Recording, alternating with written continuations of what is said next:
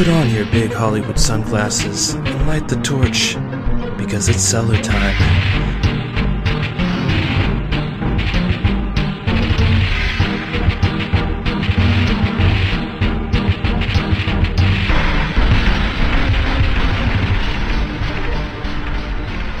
Welcome to the Crack Cellar, as the prophecy was once foretold. I'm Two Spirit Penguin Daniel. And I am the ruler of all casting, Broad Nickel. Ah, Nickel the Third, broadest of them all. How are you this fine evening? I haven't seen you in a while. I'm drinking scotch cocaine. You're a liar. Lies. Lies. Pure 100% Scottish cocaine. Well, uh, it's that time of the year, broadcaster. It is now 2023, and uh, we have a awards show to settle. What is the best and what is the worst? We also have a, a new ranking system, once again designed by the broadcaster. Would you like to tell the audience about your bewildered creation? Well, first of all, I think I make the best ranking systems. They're the best. Hands down, people tell me, wow, you make the best ranking systems. Tremendous. you know, it's a uh, proprietary technology. I can't really go into the creative process too much, but um it's Satan themed. Mm. And uh patented Lucifer rating system. I may have uh you know just IMDb the most well known Satans. Maybe not. Who knows? The real question is will you forget your own ranking system again like you did with the Nick Cage system several times? Most definitely. Most definitely. I mean, I never look at it again. I make it and then it goes into the fucking anals of time, dude. the true Crack Cellar tradition. Uh, so 2022 uh, was a weird year. I was looking, you know, in preparation for this episode, I was looking through all of what we did in 2022, and it was really weak early on. I don't know if you noticed. Yeah. When you look back, but like the first half of the year, it was just a bunch Well, everything was delayed. Crap. Everything we were like waiting on all the delayed shit from 2021. Yeah, yeah. That's pretty much what it was. Yeah, a lot of weak. At least that's what I feel like it was. Yeah. the simulation is telling me that that was what was wrong. It was quite a bounce back at the end of the year, though. We gave out a lot of S ranks towards the like the final third of the year, so found that interesting. Top G got arrested. We started giving out S ranks. and uh, what the fuck, dude? Black Adam has already been demoted out of the DC. What a What a legendary collapse. I think we should just make a side uh, category here of legendary collapses. and that is the Black Adam DC takeover. Very short lived. oh man, it's uh, The drama on the internet about that shit is so funny too. They're like pitting The Rock and Henry Cavill against each other. They're like The Rock used Henry Cavill to get the the Black Adam movie. Uh, what's the what, am I thinking of? To get uh you know more people in the box office or whatever. I just imagine fucking Black Adam or uh, it's calling him Black Adam now. the Dwayne Rock's Rock manager. Dwayne, yeah, Dwayne Black Adam Johnson. Uh, he's just like convincing Henry Cavill to do a DC cameo just so he can fuck him. you know, it's like, yes, it was all planned, dude. The Rock's master DC plan to get Henry Cavill to do a five second cameo so everything can be perfect.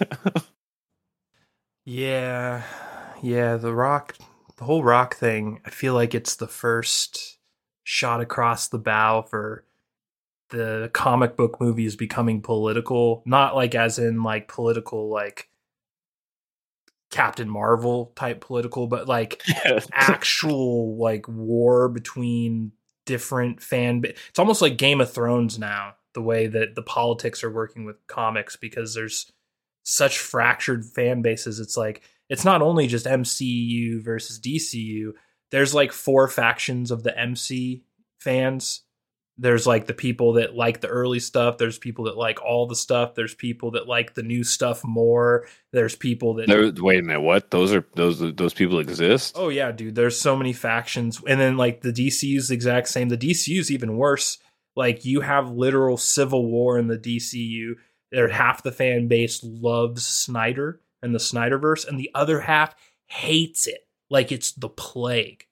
And then within those two groups, there's also you know splintered factions, and it's crazy. Well, like if you would have told me this shit when I was a kid, that not only would there be like these fucking billion dollar cinematic universes for comic books, but they would be like it like civil war with each other, like po- politically, like fucking um, the Senate and fucking the Clone Wars and fucking Star Wars prequels, like that level of political kind of shit going down between the fan bases.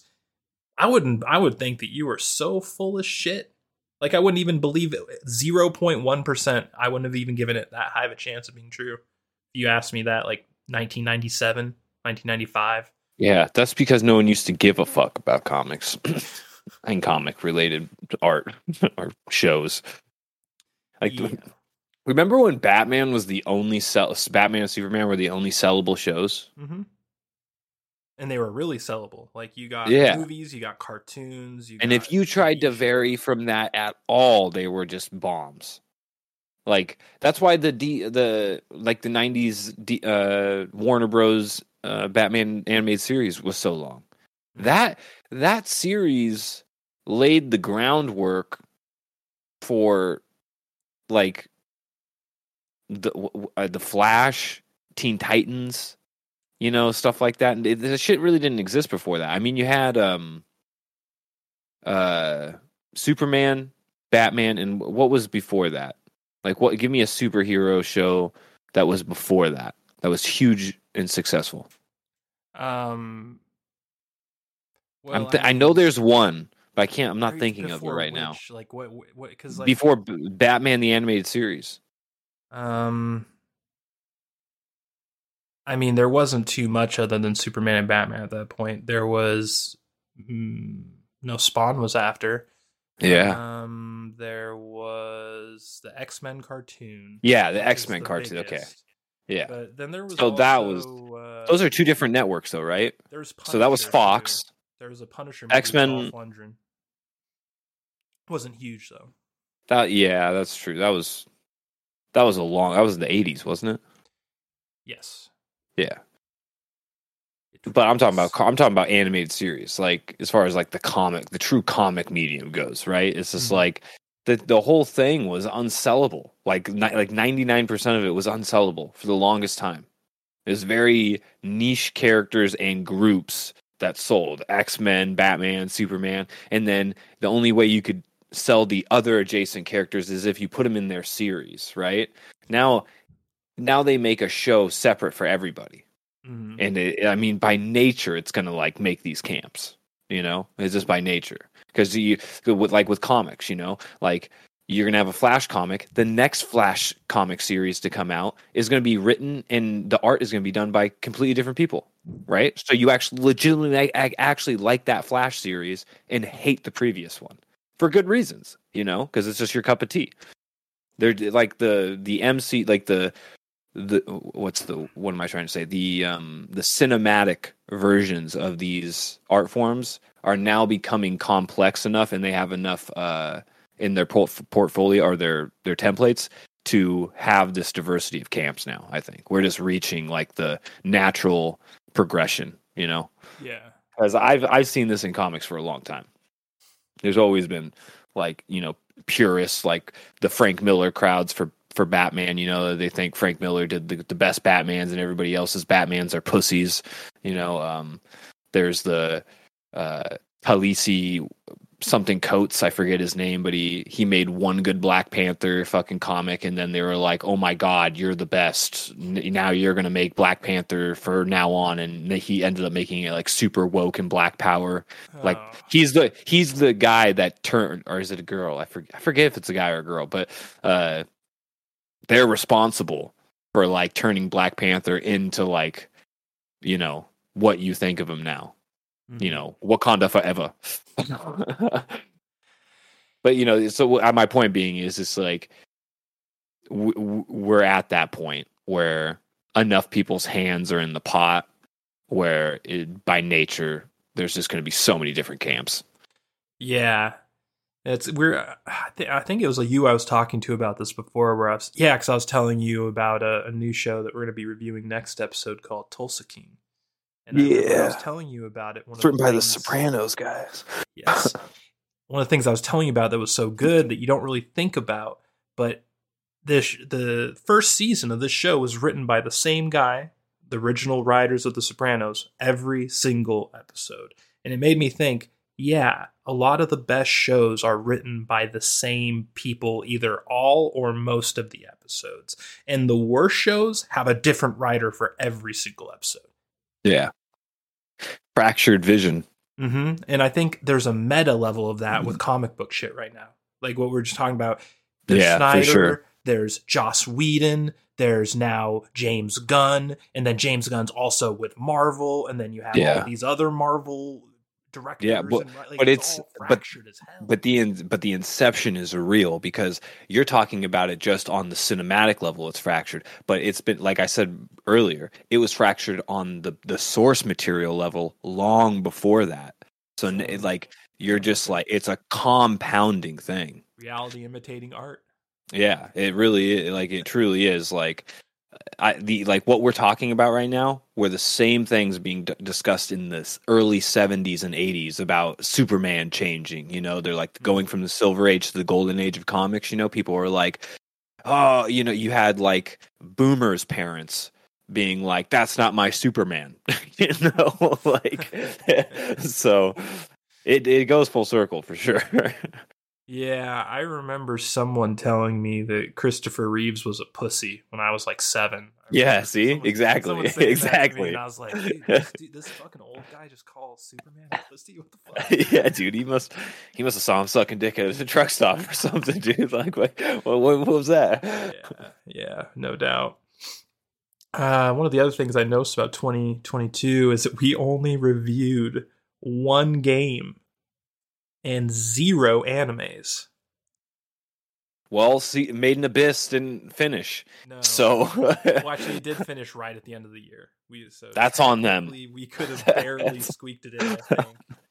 But yeah, we're a Made in Abyss exclusive review channel.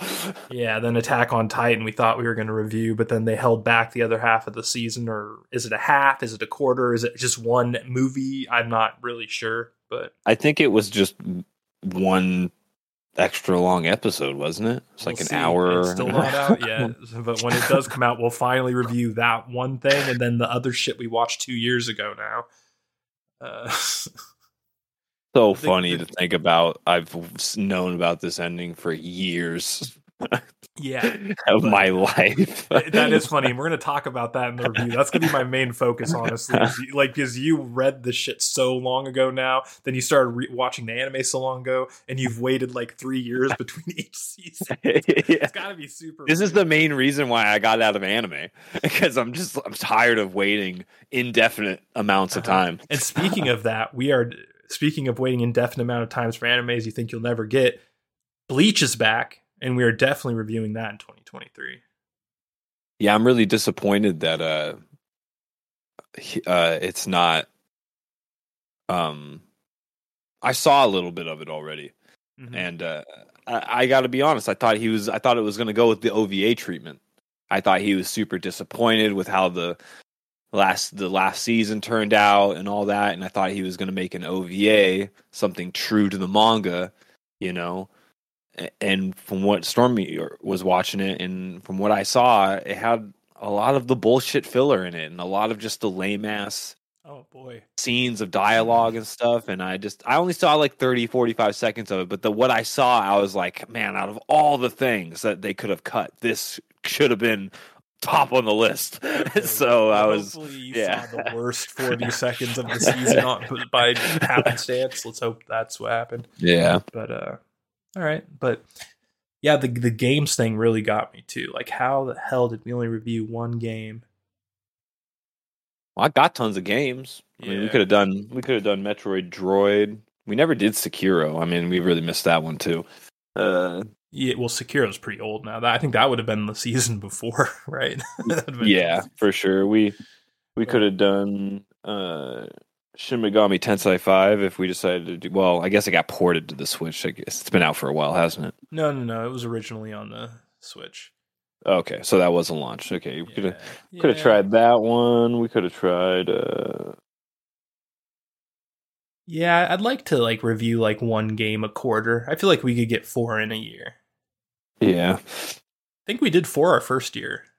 I think maybe three. At Plus least three. what else? Missed Callisto Protocol too. We Yeah, missed uh I think even if we did that, that probably would have slipped into 2023 anyway. It's so short. It literally is ten hours long. It's probably one of the shortest games I've played. Uh, what else did we miss? Halo Infinite. Uh, and on that note, broadcaster, it is the 2022 Crack Cellar Awards, and we have some awards to give out. First, the surprise of the year, broadcaster. this is the thing. First, I'm gonna take a moment of silence for Halo Infinite. Raise the banner, hit the pen, burr, burner. Durr, burner. Marty O'Donnell, please play us a song. Cut in the Marty O'Donnell, please. Can we get that in the editing team? He's wait. What do you mean too soon? He's still alive. Marty O'Donnell's not dead, is he?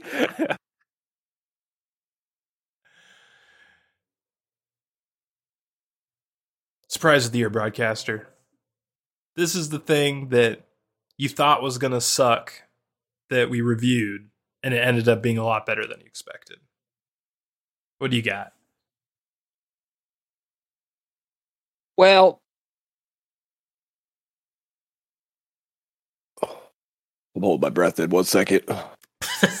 Take your time. This is a good pod. if I'm being real honest, and and this might be like surprising for some people because they're such huge fans of the IP, but House of the Dragon it was the biggest surprise of the year for me Mm-hmm. because I really went into that series pessimistic as hell when I first heard about it. I was just like I was so bummed by the ending of Game of Thrones, and then I think it was you that told me it's based on fan fiction. Partially, it's based on yeah, fan fiction interpreted. Nonetheless, it's like a fucking it's like a manor built on a fucking dust hill in California, dude. It's on flimsy foundation. And as soon as you told me that, I was just like, uh, and then the first episode aired, and everyone was like, eh, it's kind of talky, not a lot of dragons, and I was just like, all right, I'm out. And then everyone started talking about the second episode, and that's when I got in, Mm, and it was and it was dude, yeah, House of Dragons was dope. it was. Yeah, In fact, one could say that it's the surprising uh, return to form. hmm Well, yeah, the the fucking Game of Thrones dudes were nowhere near it. Like, DB Weiss. yeah, D- and what? Yes, exactly. Those guys are excommunicate. and, who's the other uh, guy? Say his name. Say his name. I honestly forget the other guy's name. Can't just fucking. We can't just dox DB and fucking not do the other dude. It's all. DB, man. The other it's all DB. It's puppet. no, I agree with you though a little bit. He, I, I would say that's in in my top five at least, probably top three. Um, I It was on it, it, whether it was between House of Dragon and Cobra Kai for me, to be Mhm. honest. Because I actually, when we watched season five, I was watching like the whole thing. You know, Yeah. like I hadn't. Wa- I think I watched season one and, and a half of season two, and then I had to do three and four to get to five. And I was just like, wow. It was like it was like reading a really good book. You're just like, wow. yeah, for sure. Uh, the main thing about House of the Dragon that made me think it was going to suck is they release promotional still images really early on of the main cast. like overlooking a cliff in Ireland or some shit. I remember that. And yes. It was so goddamn cringe. It was the Well, they were- promo pic I've ever seen. I thought They it was going to be so bad based on that picture. They were well. They were bad. They were like uh They reminded me of glamour photos, like This when like Spanish soap opera or something. Like yeah, that. like it's just like if your daughter want it like was super nerdy into fantasy and she was like in high school or whatever and she wanted glamour photos and instead of like you know because like some girls are like into motorcycles, some girls are like cow cowgirls, so they get glamour cowgirl. You know, all you know that shit. Mhm. But it's like that, but with fantasy. That's when I saw it. I was like, this is fucking whack. yeah. it's, it's cringe as fuck. definitely. Uh, but my actual surprise of the year is Chip 'n Dale Rescue Rangers, and it's not because I didn't think there was great potential for it to be good, and it ended up being really good. But I was just convinced they were going to fucking woke bomb it. Like they woke bomb everything. Like if you look like look at the track record of rebooting shit like Chip 'n Dale Rescue Rangers look at the Scooby Doo one they just did a few weeks ago. Like, look at everything that's been coming out, ruining stuff from the 80s. Like, it felt like a 99% chance they were going to do that to Chip 'n Dale too. And by like the grace of Zeus, somehow it dodged the sword. It is interesting. It makes you wonder if like the IP is owned by somebody else or something. Well, no, because it had Sonic and shit in it, so it had to like. Yeah, it's really weird. It's like it flew under the radar. It did. I, I didn't even find out about it till like a week before it came out. I was like, where in the fuck did this come from? Like, literally, I'd never heard of it. And it's like, oh, coming out next week. Maybe that's how it evaded the the woke bomb. Maybe like it just was developed in pure silence, so no producer from above could come down and say you have to add something about drag queen story time or something. You know what I mean? Drag Queen story time. Nothing. like, just maybe they developed it in stealth. Maybe that's really what it was. I don't know though. Either way, it shocked me. I I was fucking Dude, it, it came out of nowhere like a cloaked Metal Gear, dude. It was fun. yeah. It truly did. It did. Uh, that being said, broadcaster. Uh, we also have the disappointment of the year, which is the thing that you went into thinking was going to be good, ended up just fucking noping. You know, just noping the fuck out of it. What What was that for you? I got a 1.5 answer. First foremost, Moon Knight. Moon Knight Mm-hmm. is the biggest disappointment of the year, just flat out. They got the the character almost utterly wrong. The storyline is just it's all over the place. It had to, like he had to sh- it's a Moon Knight premiere series, but he had to share it with his superhero super girl girlfriend or whatever you want to super friend. I, I don't even know if it's his girlfriend. They never fuck. but nonetheless, it's like half her series, like three episodes in, which I didn't really understand. The main villain, while is a co- an actual comic book villain, doesn't show up for quite some time. So like they don't really sh- they don't set up like what makes Moon Knight cool at all in the series at all. Like Moon Knight's just a street vigilante where he goes around like Batman defending the streets, right? And he's crazy and talks to himself and sometimes fights himself. Like, it's it's a it's just it's a funny comic series and like he's known for like fighting some of the more uh uh what what do you call it um uh like Bram Stoker like type monsters like wo- werewolves and vampires and stuff like that. He, he's like the main guy that usually killed those. He would like run into Blade and stuff like that. Makes sense being set in Europe. Yeah, and so It like they didn't get any of that. too, right? Say what? It is set up in Europe in the comics too, right? No, Oh, no. I think there's uh Marc Spector, Jake Lockley, and Steven Grant. Steven Grant, I don't know who. I think Marc Spector's the real one. Yeah, Marc Spector's the real one. He's the mercenary that died in the desert, and he's American. I'm pretty sure. He's and he's also rich. He's a rich. He's a rich Jewish guy. Well, wait. So is In America, the Moon Knight uh, TV show based on any comic arc, or is it totally made up? It's loosely based on, like I said, like it's loosely based on the beginning arc where he dies in the desert. He's set up and loses, and then you know gets goes to the Khonshu statue and And so begs that- for life. That's like is- it's kind of based on a, the the comic story. Is that beginning arc set in Europe the same way? No, it's not in Europe. I don't think it's in Europe. I think it's so all that bullshit with Steven in London or wherever the fuck that was, that was not that was not canon. Was- No. Okay.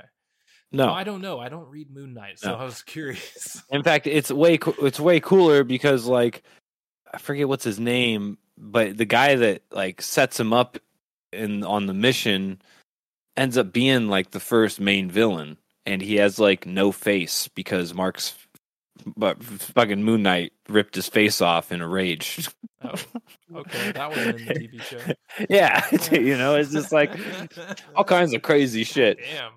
They didn't even get close. So, anyways, this is a completely different character almost, and just it just a really lame eight mm-hmm. episodes or however long it was. Besides when they had the desert, when they were in the spirit realm, that was kind of cool. There was some cool CGI. That that and the Megazord battle were the only two Yeah. things I liked about that show. but I can't. I have a special consideration, and I have a special consideration because it was really bad until a certain character showed up in the series, and that's the Book of Boba. Mm. The Book of Boba was absolutely trash till about when it became Mando season three. yeah, until right when about Mando showed up, okay, and took it over. And I'm not gonna let that go un, unsaid because uh, that's horseshit. Taking a little parting shot at poor Boba, poor dad. you can't Boba. do. You could have done a way fucking better series for Boba Fett. First of all, make that guy get in shape. You make everyone else get in shape, okay? fucking, uh, uh, what's the fucking guy's name that plays Wolverine? Hugh Jackman. That guy is fucking almost six. I think he is sixty something. He's fucking ripped. He's about to fight fucking Wolverine for the fucking billionth time. You get a fucking blank check handed to you to play Boba Fett again, and you're just like, ah, we'll just make. Don't don't worry, dude. We'll just we'll make an extra large. You'll wear armor. With a Fuck you. hider. Keep that, Gay, that gay ass LGBT fucking rainbow bike scene. With the fucking was street kids. cringe. That was so I fucking dumb. About that, that was dude. That almost And sunk the- the, show. Yeah, part. and then and then the fucking mafia storyline to nowhere, you know, on on Tatooine. Well, that was really dumb. yeah, There was Yeah. no like, it, like you never felt like Boba Fett and what's her name, Cynic, Fennec. Fennec Shand.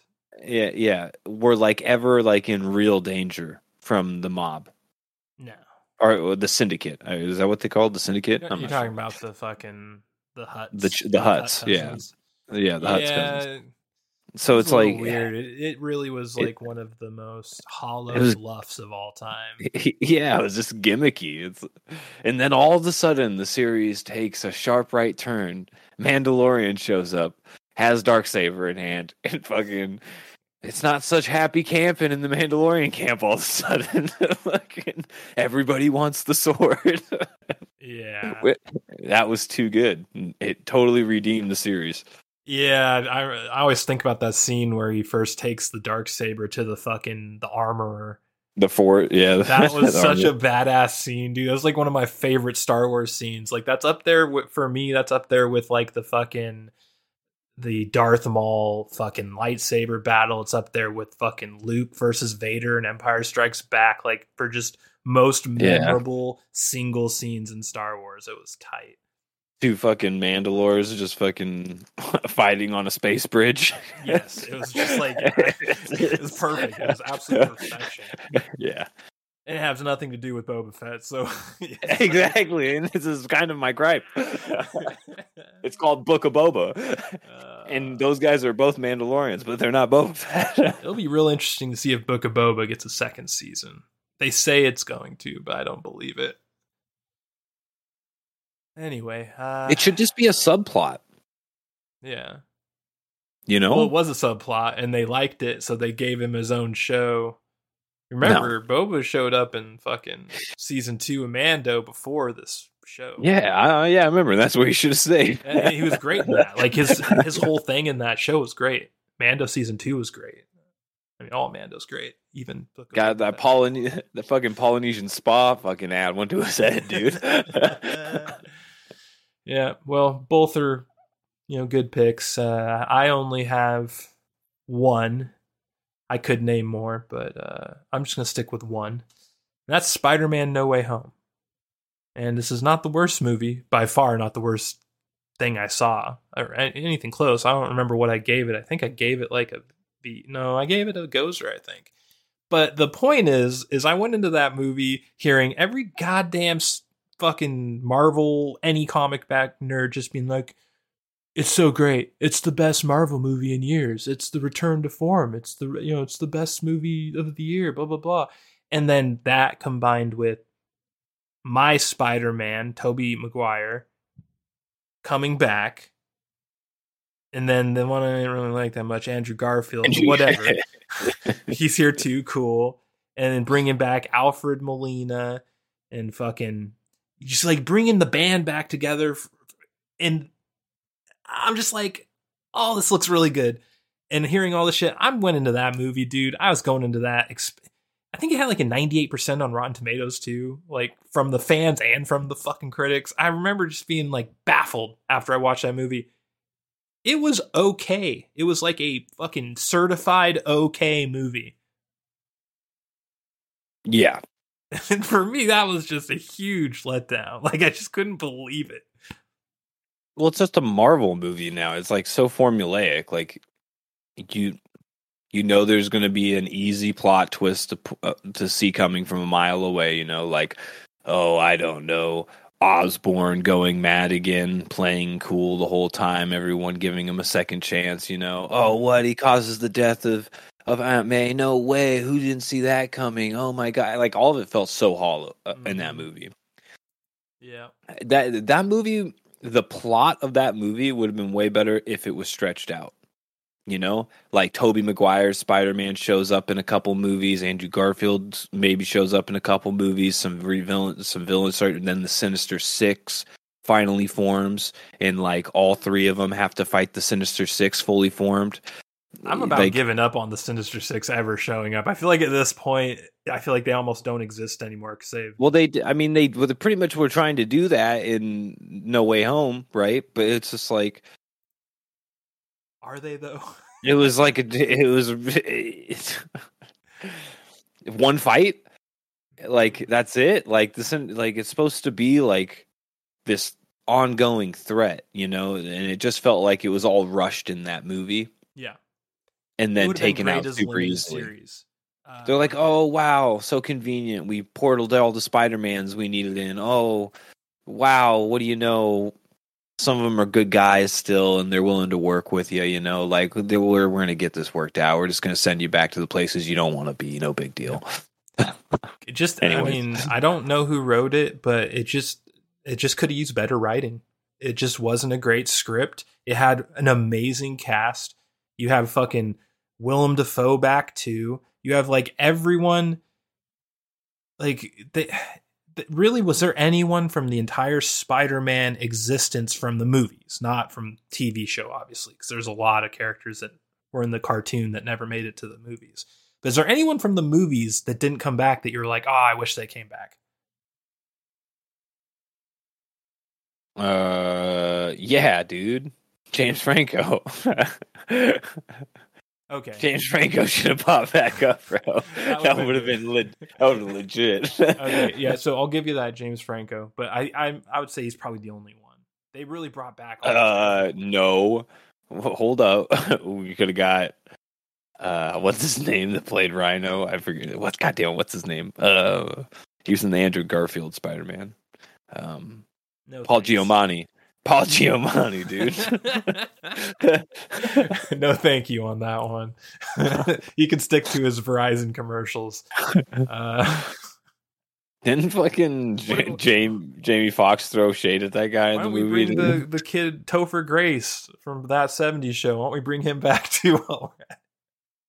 I like. Oh ever. my god, the best that'd Venom. be.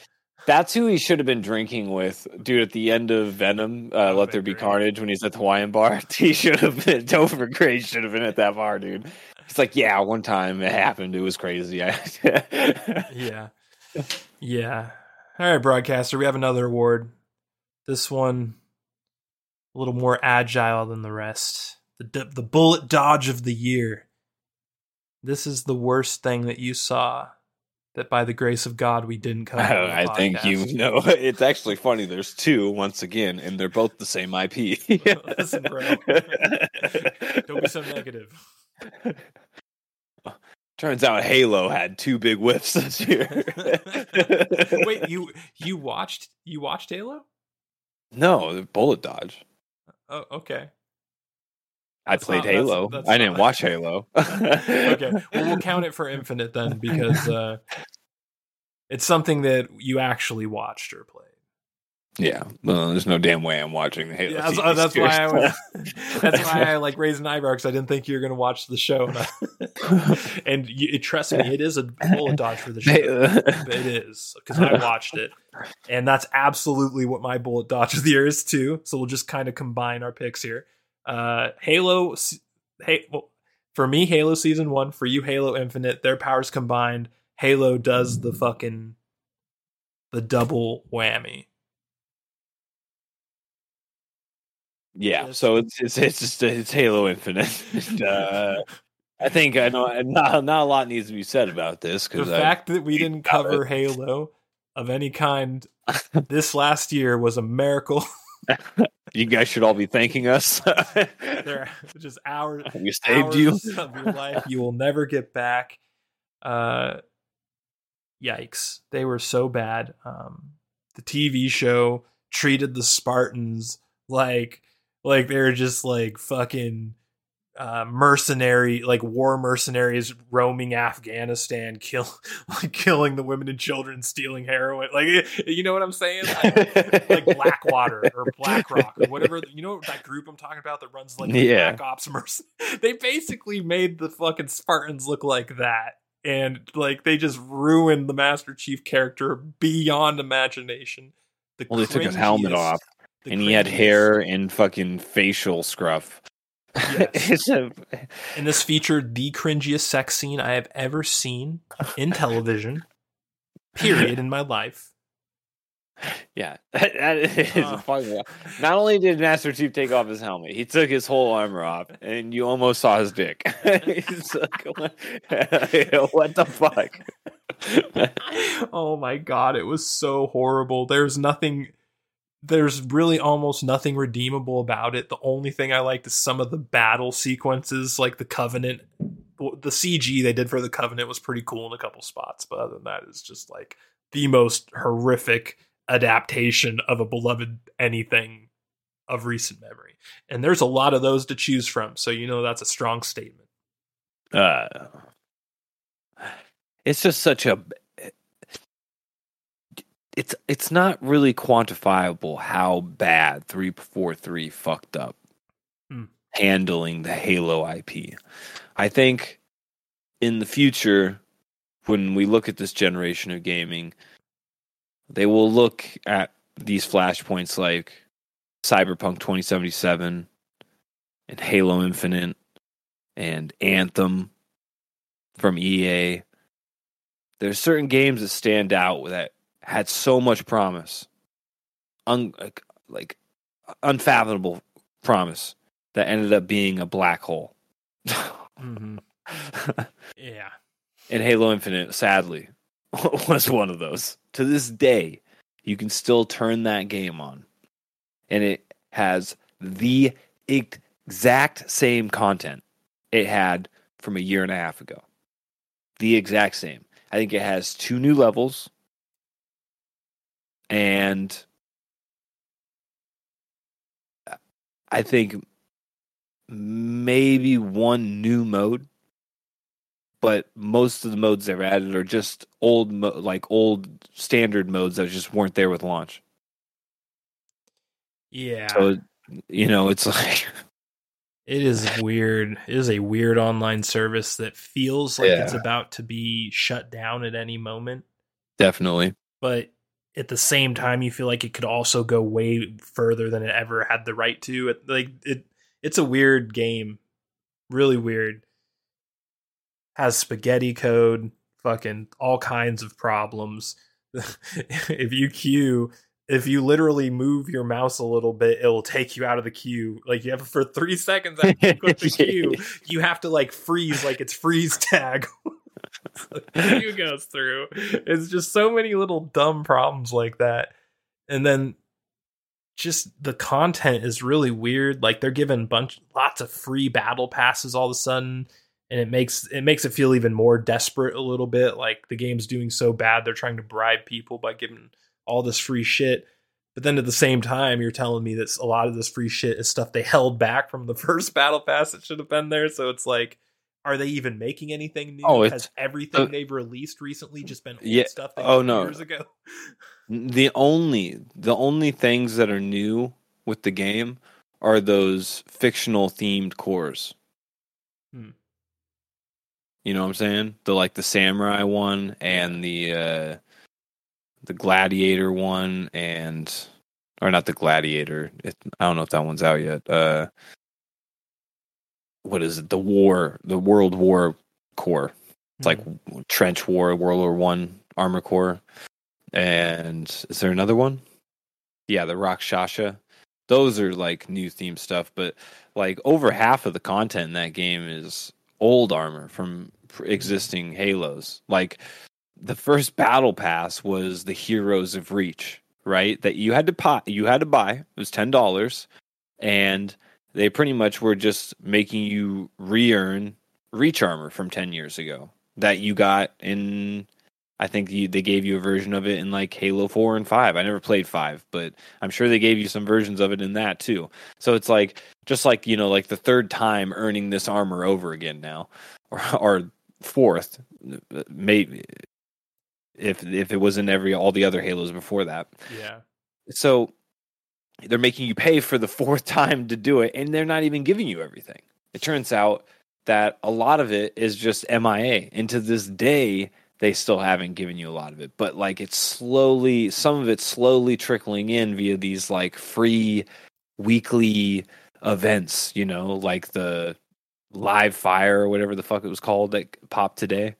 That's Yeah. going concurrently with another free one called the Winter Update, which is just all free reach shit, which should have been in the Battle Pass that you paid for. And funny enough, that Winter Update is giving you the Halo Reach core that you had to buy initially. Mm-hmm. So it's I'd be a little unhappy if I bought the first battle pass. Honestly, yeah, It's like- it's just it's like so are those guys going to get a free battle pass now? Or Oh, is season 3 for it free for them? Yeah, well, I guess the overall point here is that the Halo universe is a dumpster fire right now. God help them. yeah, truly. Uh, next up, critical whiff of the year broadcaster, and this is the best thing that you watched or played that we did not review last year, year of 2022. Well, I'm going to give a special shout out to Hunt Showdown. Wait a second, you said that last year. All right. no need to review. this game is the best. This is just gonna be Probably the, year, the yearly Hunt Showdown proclamation. it's, it's still here, baby. We're still hunting. We're still taking names. All right. Uh, I'm just saying, go check it out. It's the shit. but for real, the real thing we missed was uh, Severance Mm, by Ben Stiller. yeah. Uh, that that was an amazing show. Like I I put it in my top five shows I watched all year. Uh, and it's just a shame that we didn't even pretty much didn't even try to review it. I don't think. I actually I tried to get you to watch it when it first came out, but you weren't Oh, really yeah. interested back then, which Yeah. is fine because I kind of get it Season two's coming out, right? It didn't. It, it yes. Oh, it, it already got greenlit for a second season. I'm kind of worried about that second season because Severance season one was great, but it also had sort of an ending where you feel like they could easily fuck it up in season two if they don't do it right. Yeah, I'm just hoping. I'm I'm just hoping uh, all the products are made out of people. Yeah, yeah. that's that's what ending I'm hoping for. We're definitely reviewing se- season two of Severance next year. Now that you're on board, because yeah, that was, Yeah. I would also put it in my top five TV shows of last year. It was really good. Great, great directing, writing. The soundtrack was superb. The little intro they have, super cool. The, it- all the actors did fucking phenomenal. Yes. Uh, yeah, it was all around S class. Yeah, it had it had like shades of Fight Club, like kind of like weird psychology sort of stuff that you For don't sure. see very often. Like it's not it's nothing like Fight Club, don't get me wrong, but the the writing style and sort of the characters are very kind of similar in a way, in in a good way. Uh great premise too. I I won't even just in case anyone goes you know that you find out the premise really early, so a lot of people wouldn't even consider it a spoiler. But I would have been pissed personally if someone told me the premise before I watched it, because it kind of was like a weird moment where you go into the show kind of thinking it's just going to be like this workplace drama, and you're just like, okay, we'll give it a shot, and then you're like, oh fuck, this is actually interesting. Like, it kind of hooks you really fast early on. Yeah, no, it's like it's like mild sci-fi. I don't even know how else to. It's like Mm-hmm. it's not like space and starships Lowercase and S. yeah, lowercase yeah, s sci-fi. Yeah, yeah. definitely. Yeah, uh, that was a great pick. I probably almost. I think that probably was close to my pick too. I think I was considering that and one other thing before I fell on uh, White Lotus season two. Have you watched White Lotus? I don't know what the fuck that means.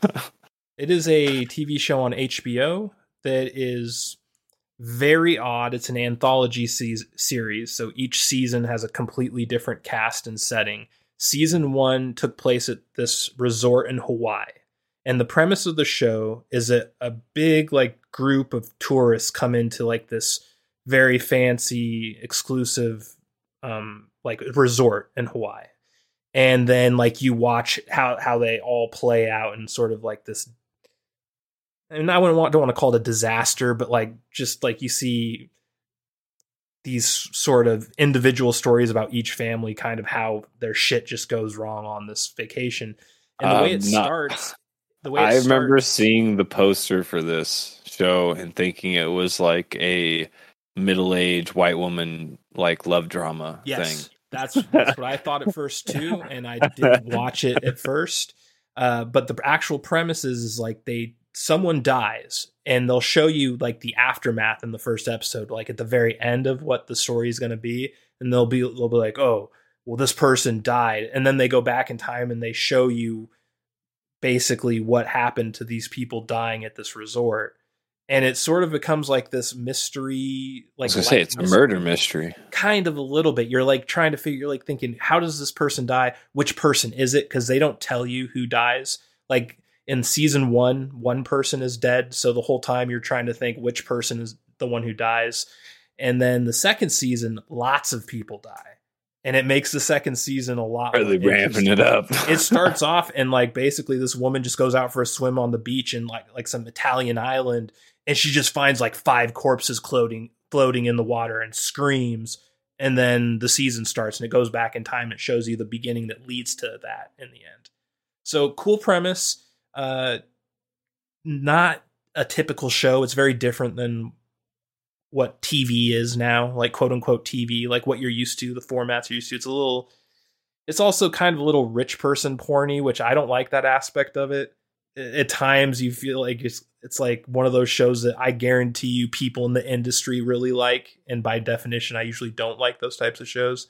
This one's just really well written and it's See just Aubrey really. Plaza's fine ass is in it.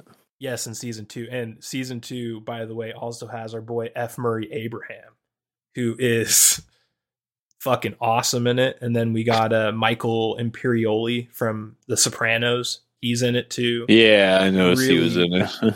The cast in season two was way better than season one. Season one was good, but I would say nothing super special. Season two is the one that is really good. That being said, broadcaster, uh, you, I mean, let's let's be real here. we all know Braytax, the murderer. I'm looking at this character sheet. And I'm like, it's between Jennifer Coolidge and Abraham. Uh, that's where my money's at. it's pretty wild dude because like you you see that and then you meet the cast and you're you start to do the math in your brain and i don't know how it is for most people but i wasn't even close like my initial theories in my head of who died and who did wasn't even in the same universe as what ended up happening which is one of the allures for me it was very engaging and then at the end you're surprised and you're like oh that wasn't predictable because like think about how we bitch about how so much shit's predictable now and uh, a sh- kind of a parting shot at Knives Out, Glass Onion. Yeah. Fucking the most predictable, boring whodunit of all time. What a piece of shit that movie was. I can't believe the praise I heard for that movie. That movie sucked. Especially because the first one was actually decent.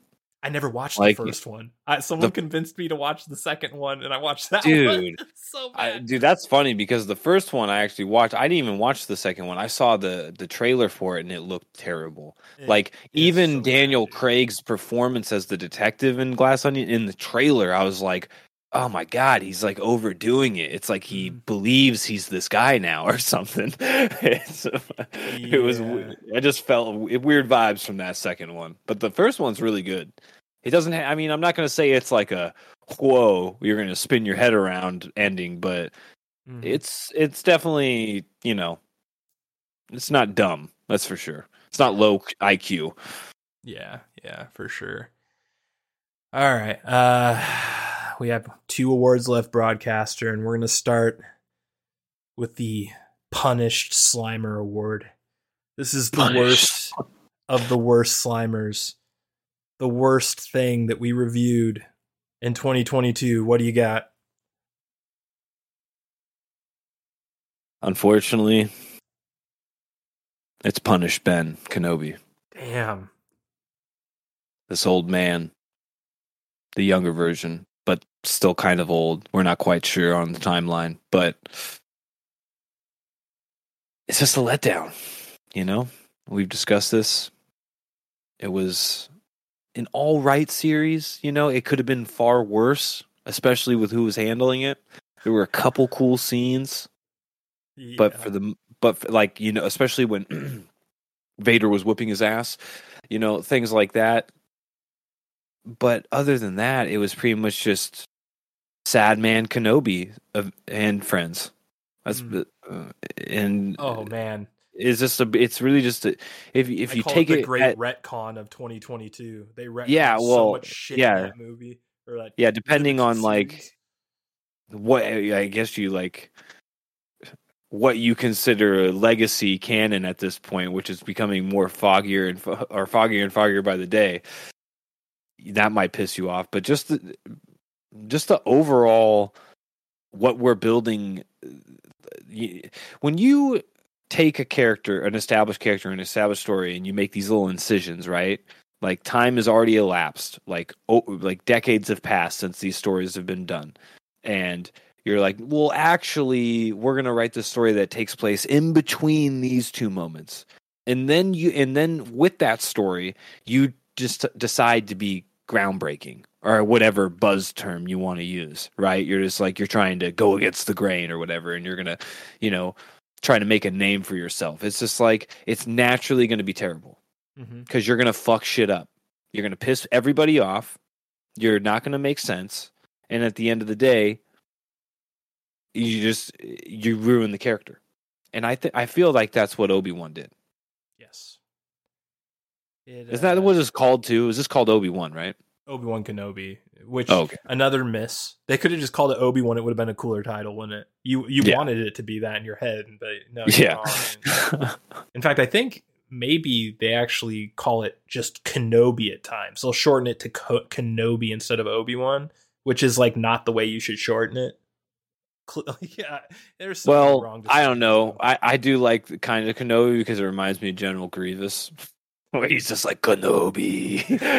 That's a good point. and then proce- proceeds to get eld. yeah, I don't know. It sounds too close to Shinobi when like when I hear Kenobi by itself. That's always what I thought it was supposed to. I think that was actually Lucas's intent. Damn. You, you, wow. Okay. I'm pretty. I'm like. I'm pretty sure there's a documentary where he like actually says those exact words. well, Sir Guinness was definitely the furthest thing in the world from a shinobi, but Mhm. I'll give the props if that's true. That's kind of a cool concept. Well, that's where the like the ter- Lucas- Jedi Knights, like samurais, Yeah. Bushido, you know, like all that. Yeah, you know what? Now that I think about it, Lucas had a the special features because I had the golden VHS uh, trilogy of the original Star Wars movies, which had bonus features, which were fucking interviews Yeah, with uh, Lucas. And I think on those gold cassettes, he talks about the Seven Samurai. yeah. That was one of his I was- inspirations. I was gonna say I remember some type of like samurai conversation with George Lucas, and it becomes clear that where you're like Yeah. you get this inspiration for like the sword play and lightsabers, and you yeah, for sure. Yeah, I agree with you. That I almost, I almost had Kenobi as my disappointment of the year. I was considering it, but then I was like, I have watched all these fucking Disney Star Wars things. I knew this was coming, so it's it's hard to call this. Yeah. Oh, yeah, it's we we can't i can't let this i can't let my punish award go without saying this series had the potential to be really good oh yeah, like really good initially this series was going to be a revenge series where a very much canon darth maul alive and well with half of his body back was going to try to hunt down obi-wan oh, and oh, God, that would have been awesome. Why didn't we get He, that? exactly. It would have been oh. way cooler. It- you know damn well it would have been way cooler. But instead, we got a fucking I'm already forgetting what they're called. The the Inquisitors, which Which Don't get me wrong, lame, dude. they're like- they potential to be cool, but they're a stupid comic book idea taken in from a to a video game, wh- which was successful, which was I think Jedi uh, Fallen Order, and now since that was successful, they're deciding to use them in Obi Wan, and it's just, dude, the the sister, they were they were fucking the the main dude, the one that gets stabbed and then doesn't show up till the very end. Mhm. You know, the pale one. Yeah, the, the, the, gr- the uh, Grand Inquisitor, Grand the Grand Inquisitor, Inquisitor. He was cool, but like the actual Inquisitor we got the whole series, who's supposed like you know this. What am I thinking of? uh You know, always having a change of uh, a change of heart type character. You know, like do, we is she a Sith? You know, or is she a good guy? We don't know. You know, it, it, this is fucking lame. All right, and it's clear what it was. It was some e, what do they call that? ECG points. Mhm. You know what I'm talking about. Oh yeah. yeah. yeah. They, were, they were trying to score some points. You know damn well that's was because it was a show about Obi Wan Kenobi, and we weren't getting a whole lot of Obi Wan Kenobi, especially not the Obi Wan Kenobi we want, Mhm. and we didn't get any of the characters you want that are relative to Obi Wan either. So and he motherfucker didn't even dig his lightsaber up till like episode four, right? yeah. so It's also it's sort of just like, bitch, why have your fucking leg- keep it under your bed or something? Like what the fuck? I keep it under your bed, dude. dude. There's so many what the fuck moments in that show. So many Yeah. what the fuck moments. The- well, like it could have been. They could have had like a John Wick moment if they wanted, you know, where it was like the lightsaber was in like under protection, you know, mm-hmm. some super cool way, and then there's like a scene of him going to get it, Yeah. But it was really just him burying it in a desert, being like, "Where the fuck is this thing at?" Oh yeah, it's like that was fucking dumb. Yeah. It, comb the desert. yeah, no God shit. damn it, dude. I We ain't found shit. he, like they fucking de dema- emasculate. I, we need a new word for it. It's it's beyond cuck. It's like there's something they did to Kenobi that just feels satanic almost. Maybe that's why we're going to the Lucifer rating system. Yeah, we've gone. it- yes. You eh, see, now you're now you're starting to get on my level. There's just something so sinister about what they did to the character of Obi Wan Kenobi, just like one of the most beloved characters ever. And they just made him into such a punk bitch, very similar to how Rian Johnson did Luke Skywalker dirty, very similar. And just, I cannot forgive them personally just for the canon breaking aspects. I don't care what anyone says. I've watched the original trilogy hundreds of times. I had it on repeat when I was a kid for like five years straight. It's just I've seen. Help me, Obi Wan Kenobi. That recording that Princess Leia does gives to R two D two as a message to Obi Wan Kenobi. It is clearly implied that she has never met him before. I don't give a fuck what anyone says about defending it. Like, oh, she could have been acting like that in case the message was discovered. Like all these theories about like trying to explain that shit away. Fuck that, dude they intentionally broke canon because they didn't want to do a story about him. It had to be about her because the Yeah. force is female now, and Mary fucking Poppins had to come back. Fuck What's that. the reason why Fuck George that. Lucas doesn't publicly comment about it? Mhm. Because he knows he'll get sued. Ah, but my uh, punish slimer is actually going to uh, Always Sunny season fifteen because Always Sunny in Philadelphia used to be my favorite comedy. I thought it was the funniest comedy on television for many years. And that season 15 was so god awful bad, it almost felt like treason. Watching it felt almost like we should deport them to the UK and make them live them for, live there forever. dude, I, I I felt fucking Roddy Piper, dude, Mm-hmm. telling me to put the glasses on when I was watching that season. I was like, "You're right, dude. You are right." It's so bad. The writing was just uncharacteristically bad, and it's the same guys writing it. Like the the three dudes, they're still writing it. So I don't understand. I call bullshit on that. You think they're just acting like they do, but people are going. They have ghostwriters. Okay. Yeah. Possibly, there's no doubt about it. who- who- who- It's not their. Eh, it, I mean, just think about it. Think about it clearly for like 10 seconds. Think about the comedy from the original seasons. Think about the later seasons. There's no fucking way that that's them. Doesn't There's just no like- way. Felt like a different Like- show. Yeah, like ever since what was the season where they uh Mac and Dennis moved out into the suburbs? That's like three seasons ago, I think, or at least two. It wasn't fourteen. It That was the last- that was the last good season in my mind where I was like like it had more good episodes than bad. And even that season, I could feel it. I was like this isn't them. It's good. It's all right, but this is like you can tell it's just not them anymore. Mm-hmm. Yeah, I think part of that might have something to do with the fact that they all have other shows, or they at least did. I think a lot of their shows got canceled, but like Rob McElhenney has Welcome to Wrexham, and Uh, Uh, that got canceled, right?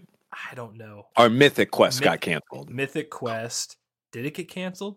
Yeah. I just watched Mythic Quest by the way because I was running out of like like friendly kid friendly stuff to watch with my daughter uh that you know isn't boring shit. So I was like, okay, I'm to give this show a chance because it doesn't have violence or nudity or anything that I can't watch with my daughter around. And it sucked. It was not good, and I was right to be skeptical about it because I had this weird feeling that it wasn't going to be good. And it wasn't the premise i should have loved the premise it's about a video game development studio Like, Yeah. the premise was tailor made for someone like me. I love always sunny. I'm a video game developer. I love Has tons of always sunny characters in it tons of them tons of the writers the actors everything. Charlie Day writes. I didn't even know Charlie Day was a part of it. yeah i mean dennis uh the guy who plays dennis glenn howerton is the only one who isn't involved with it from like the main trio. So it's like two Yeah. thirds of the main trio the first season was i the second season was bad and the third season was hot garbage so i understand why it got canceled Oh, dude, they got Braytac in this too. yeah murray abraham which by the way he got he got written off in season three off camera. So I think there was some drama with F. Murray Abraham and the Always Sunny guys because it was not like a planned exit.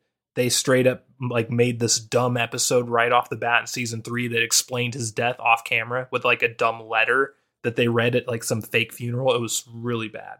So I can tell that they that was not like a cordial exit, I don't think.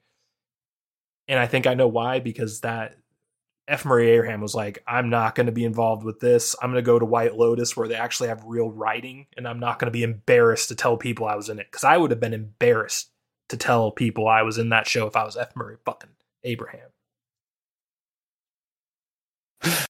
anyway, Damn. back to season 15 of Always Sunny. It fucking sucked. Everything about it sucked. The COVID fucking jokes were awful. The underuse of fucking uh Colm Meaney as fucking Charlie's dad. Like they just fucking totally blundered that whole thing. It was such a great opportunity. The fucking the swamp creature shit with D was super cringy and bad. like everything. There's just really there was like one scene in the whole show that was good, and it was like that dinner scene at the mansion where Glenn was coughing behind the painting, and uh, Danny DeVito was trying to feed Colm Meaney turd soup. That was the only funny part in ev- like of the entire goddamn season. So Yeah. bad. Poor always sunny. Well, they're back in the take- writers' room for season sixteen. So Still, still think of that the end of season ten or eleven or whatever it was, where they're in the laser tag arena.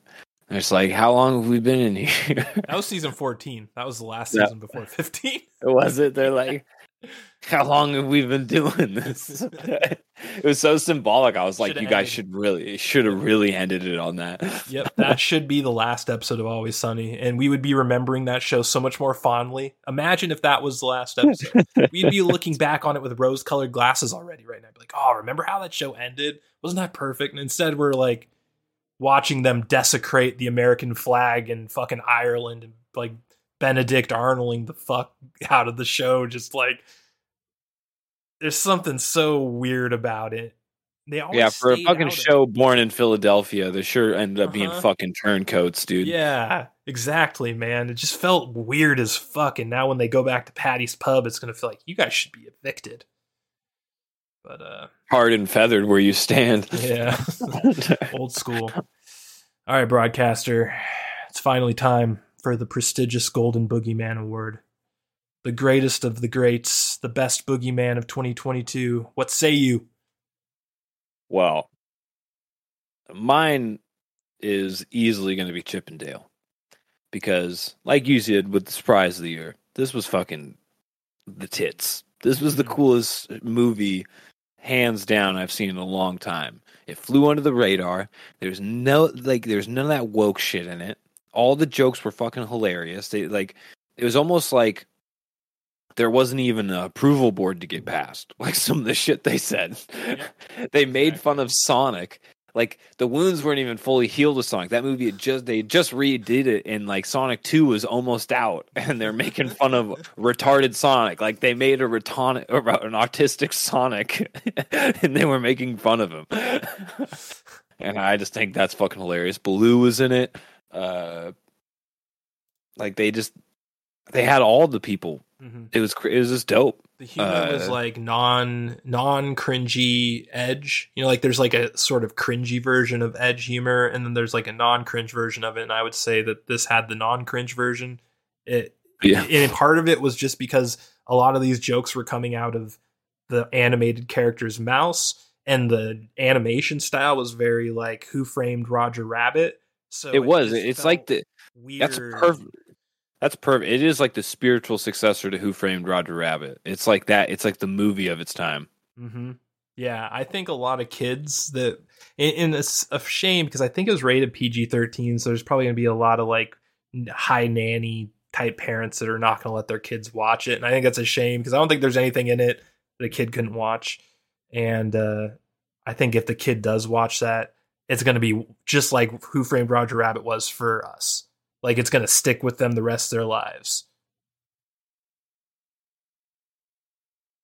I still can't get over the retarded Sonic. yeah. Yeah, that was what was his name? Did they call him Sonic, or did he have a different name? I think they He was at the convention. for him. What He just- nickname? I forget what it was.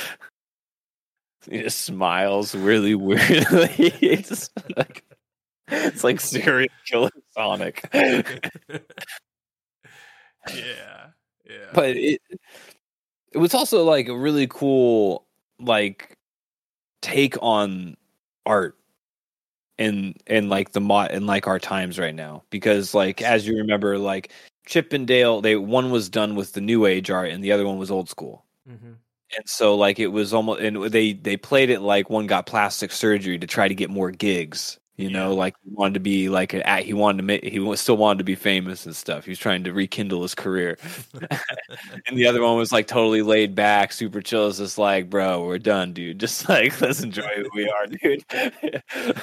It was really cool take on like you know serious things that most humans you know have a hard time tackling in their lives you know where you know they try to keep up with uh society in odd ways whether that's with their looks or with their career or with you know trying to be youthful and like the vocabulary department, you know, where they're just always saying youthful terms and stuff like that that their peers have no idea why they're saying that shit, you know.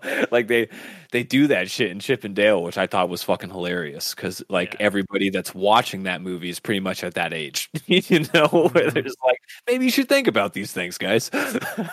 Yeah, definitely.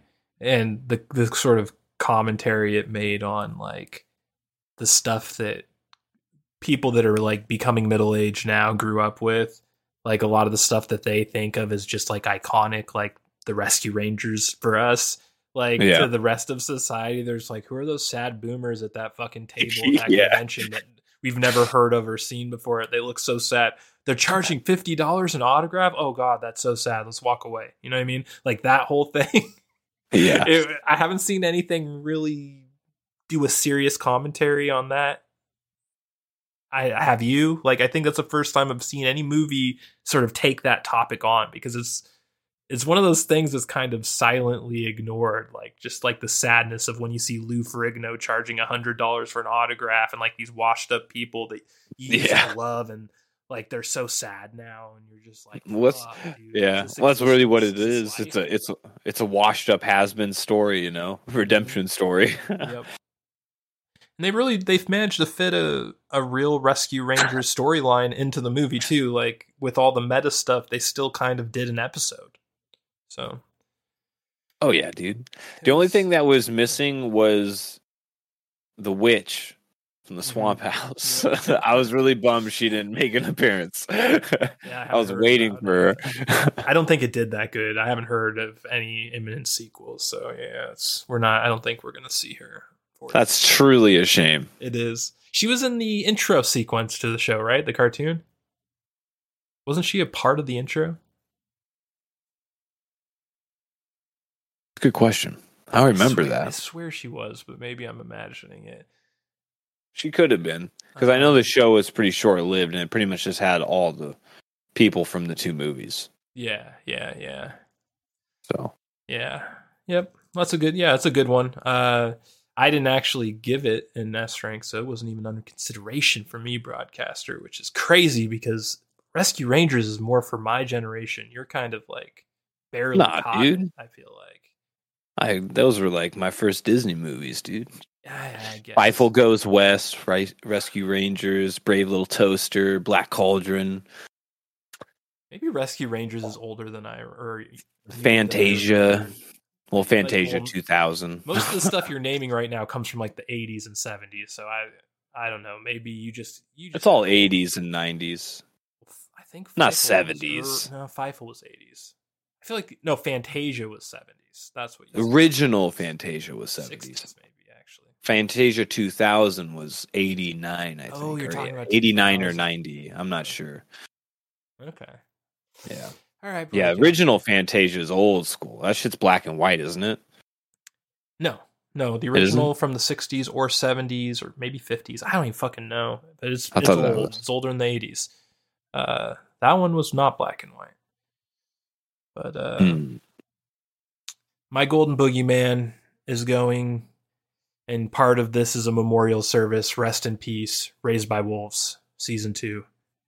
Uh, for my money, Raised by Wolves season two is the best thing I watched in 2022. Period, including stuff that I didn't review. Everything. Period. is just my favorite thing I watched last year. I loved everything about it. it I like the highbrow, like we were talking about lowercase sci-fi earlier. Uh, this is cap lock sci-fi. Yeah. You know what I'm saying like this is like cap locks with exclamation mark sci-fi, and when that's done poorly, it's it's really bad. But when it's done well, you're just like it takes your breath away. You're like, oh my god, like just just the take on the Mithraics. There's like there's like 50 amazing things about this show, which is now canceled, and H fucking that Zaslav asshole that gave James Gunn the DCU also fucking ended Raised by Wolves. So fuck him. Uh, dude, it was so good in multiple ways. But the thing that I loved the most was just the weirdness of it. Like every little aspect of it was super weird. Like the the executioner inquisitor guys at that vi- that rebuilt village where the, the they look like they're like robots. You know what I'm talking about? Remember the inquisitor slash torturer Wait a minute. Are you talking about the the Mithraic yeah, from Inquisitor? the Mithraic colony. Remember, it's yeah, by the, the, war that who they have an yeah inquisitor he, that wears a mask and tortures people. well he was he was the uh he was like one of the he was the old king or Mhm. something like that. I forget. And he that helmet's punishment. It like will blow his head up if he tries to take it off or something. And That is such a little tiny piece of the show, and it's so amazing. All Yeah, of the but that was the first show season. Are so amazing. No, it's not. I'm talking about the second season.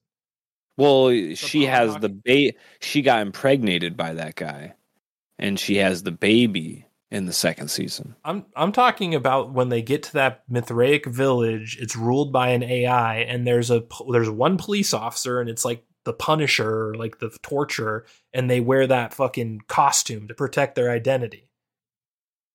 Oh, Remember, yeah, Mother wears yeah, it at one point. yeah, yeah. so yeah, like yeah. that's what I'm talking about. There's little tiny details that if you look at the totality of the show, it's like this 1.0.1 of the show, and it's so perfect, and there's so much attention put on it. The detail on that suit, it just looks so good. Everything about the show is like that. The set, Yeah, it's because Ridley Scott is fucking a G. dude, they all look like real alien worlds. How many sci-fi's do you look at that look like they're shot in California desert? A hundred a year. You're just like, oh, that's the California desert again. Nothing like that in that show. Everything looked truly alien. Everything, all the takes on aliens felt alien. The God worm thing, like, just the portrayal. What's her name? Getting turned into a tree. yes uh the dude the fucking the the dude who at the end gets hanged as an upside down cross by a ghost in the air as the second season ends like Yeah. there's just so much insane badass shit in that show that is hard to really even quantify it all as one but when you do you're just like if you're a sci-fi fan and you don't like that show i don't know what's wrong with you i i would really like I would be bewildered if someone told me that they liked sci-fi, but they did not like Raised by Wolves. Season two was just a fucking masterpiece, in my opinion. Uh, Dude, Ridley Even- Scott, I don't get why he gets no love. He he's like totally get, he just gets shit on nowadays. They're not letting him complete his Alien series. they fucking like, ended Raised by Wolves. Feels like he got soft blacklisted a long time ago, but like he's too good to hard blacklist, so he still sneaks in. Yeah, But they yeah, don't want to. Yeah, They don't want to do another Blade Runner. You know, like Mhm. it's just like they're just everything he writes and He- sets up. They're just like not good enough, dude. Get go away.